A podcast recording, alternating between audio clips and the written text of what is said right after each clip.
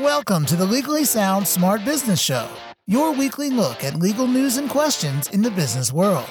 Here are your hosts, Nasser Pasha and Matt Staub.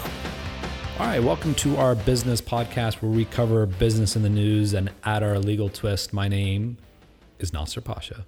And I'm Matt Staub. Very good. It's our Friday episode. You know, honestly, I can't get over that that last Wednesday episode. I, I'm still thinking about it. It's one of the better guests we've had. It was real. It was, it was pretty uh, raw.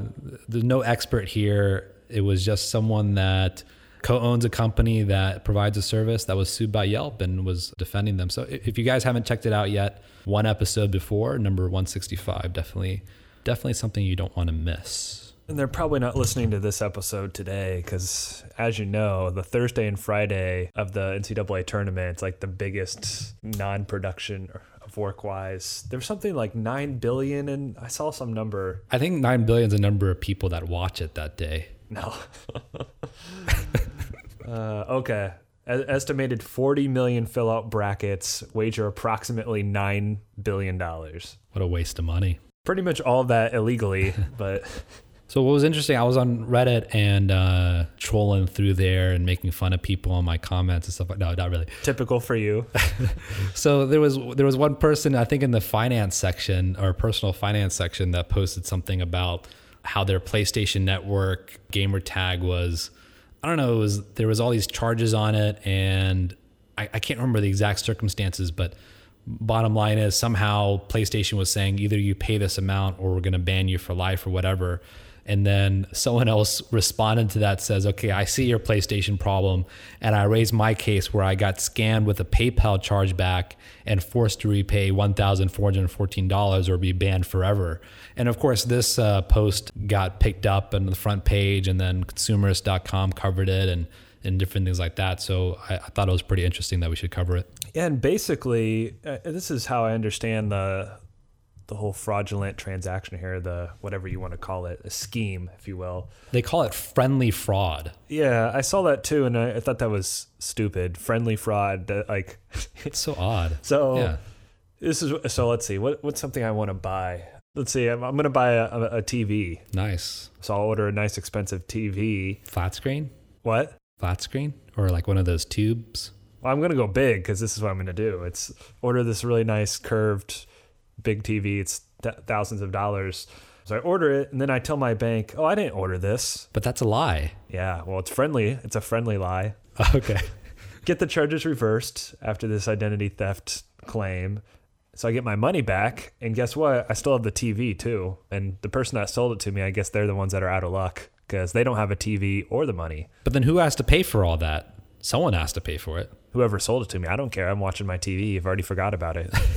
You're watching the NCAA tournament and betting all your money that you still yeah. have. Yeah, yeah. Don't get me wrong. I lost. I lost all the money that I uh, that I got from this fraud- friendly fraudulent transaction. But still, at the end of the day, I feel pretty pretty good about it. No, and and and anyone who has been charging credit cards for a long enough time you know, we, we, we have credit cards. I don't think I've had one chargeback because, you know, usually the people that you're working with, you know them. So it's, you're not going to have that kind of fraud like they, they have, you know, we have an engagement letter and things like that.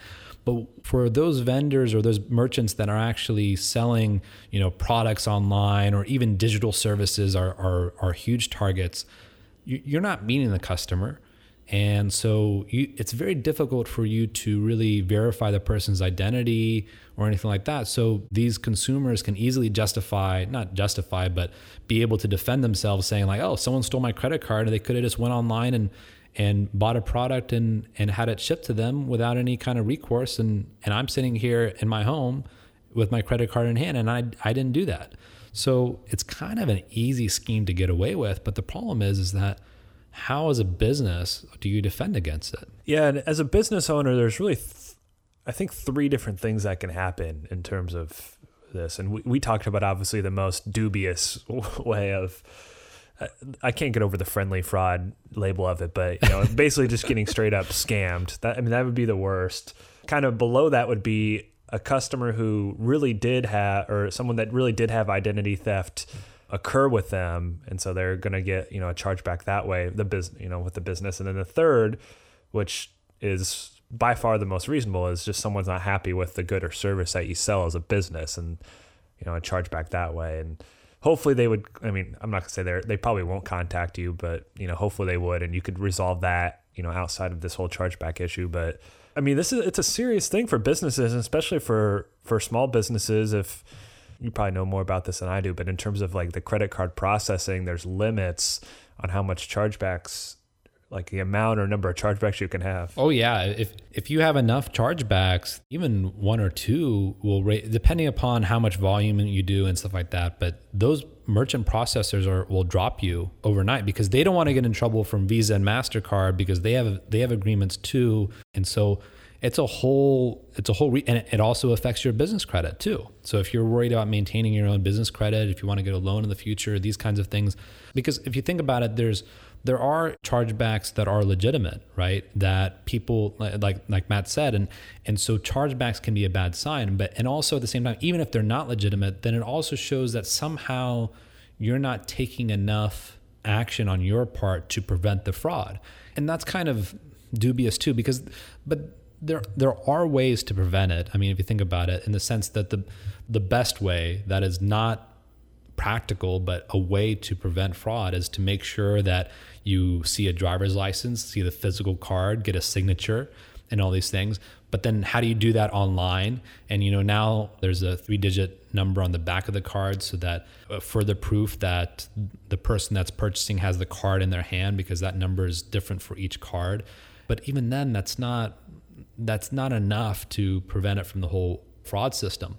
So the real answer to me is that this is the cost of doing business. And if if you're in the same position and you're forced to repay, you know, fourteen hundred dollars, by the way, and from what I've seen with chargebacks, is not that big of a deal. When you're doing with high volume, that's a, like a common thing. But for this particular person, he posted on Reddit, he or she went to the front page, and guess what happened? PayPal reimbursed reimbursed the amount and took care of the account. So it became a non-issue. Of course, I'm pretty sure that only came about because of the Reddit popularity, but you know. Yeah, it's I don't think that's going to be a trend.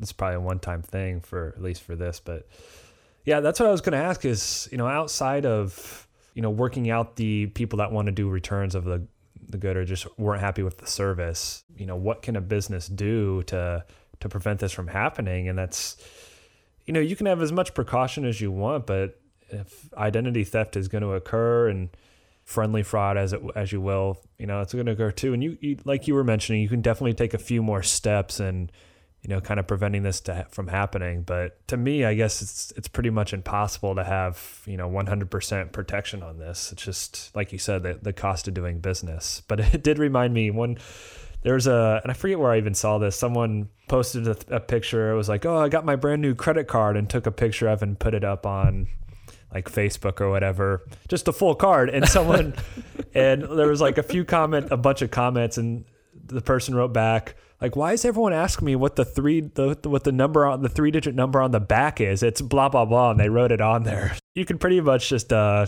cut that card in half and call your credit card company right now because I guess that's the the quick way to learn about credit card security and preventing fraud. Yeah. You know, if if you, if you look at the Reddit comments on this particular post, you you you can get some I don't want to say good or bad advice. I'm just going to say advice on on what you can do in similar situations, especially like eh, especially dealing with PayPal directly, I think is is pretty helpful. But then there's a post like, okay, you know, that says you are going about it the wrong way. You have recourse through the courts. You can take the scammer to small claims for being out the 1400 and prove it is there because of fraud. And you know, it sounds nice and that could be an option, but it's it's not as easy as that. You know, it it would be small claims court and then you have to make sure you you know who the scammer actually is, which is which is an issue, and you have to be able to prove it, and you have to be able to file a case in the usually in the residence of the defendant, so that may be out of state if it's an electronic transaction, and then even if you do get a judgment, you actually have to collect, and that's all for fourteen hundred dollars, right? And at the end, you're not going to get that money back, even if you are going to get a judgment for fourteen hundred dollars, and that's kind of the the concept there. Yeah, it's easier said than done with that. That's the thing we say all the time, even when you have a slam dunk case of clear fraud, it's there's still many walls you have to break through just to to get that money at the end of the day. So, and also you should note that PayPal, like other are, are third party services that you're processing these credit cards through. And there's a lot of people that say online this is the exact reason why they don't use PayPal. And someone shared another story where you know they sold some couple hundred dollar gamer code or something like that, and two days later the their PayPal account went negative 200 because the person disputed it. And even after they contacted PayPal, providing evidence that the person actually acknowledged the receipt of the code and things like that, PayPal ended up siding with that customer and that person was out the couple hundred dollars. And I'm not sure what happened. Obviously, obviously that's just one particular case, but there, you do have choices on who you use and how those disputes are handled as well. And that's all done by contract. So I got my TV. You know, it's, it's at the end of the day, I came out ahead. So very good. I, I I think everyone likes you more now. I still don't understand. Like the friendly fraud makes no sense. I think the euphemism is is such that well, from a consumer's perspective or the fraudster perspective, oh, it's, you know, who does it hurt? You know, it's these big guys that have a bunch of money anyway. So what's the big deal? Yeah we should do some friendly fraud on them. They just have to start accepting credit cards. uh, yeah, I don't know if this was like a Sour Patch Kids situation where it's like first they're sour, then they're sweet. first there's fraud, but then there's friendly fraud. In fact, uh, they should just say like Sour Patch fraud. Sour Patch fraud. Yeah, it's good. That's the new. That's you just coined a new phrase there. Uh, that's what I do. All right. Well Thank you for joining us, everyone. And uh, don't forget to leave some positive reviews on iTunes for us. That'd be great. Yep. And as always, keep it sound, keep it smart. This has been the Legally Sound Smart Business Show with your hosts, Nasser Pasha and Matt Staub. The Legally Sound Smart Business Show is your weekly look at legal news and questions in the business world. Legally Sound Smart Business is a podcast that is intended but not promised or guaranteed to be current, complete, or up to date and should in no way be taken as an indication of future results. No attorney client relationship is created by listening or submitting questions to the podcast. The podcast does not constitute legal advice, but rather is offered only for general informational and educational purposes.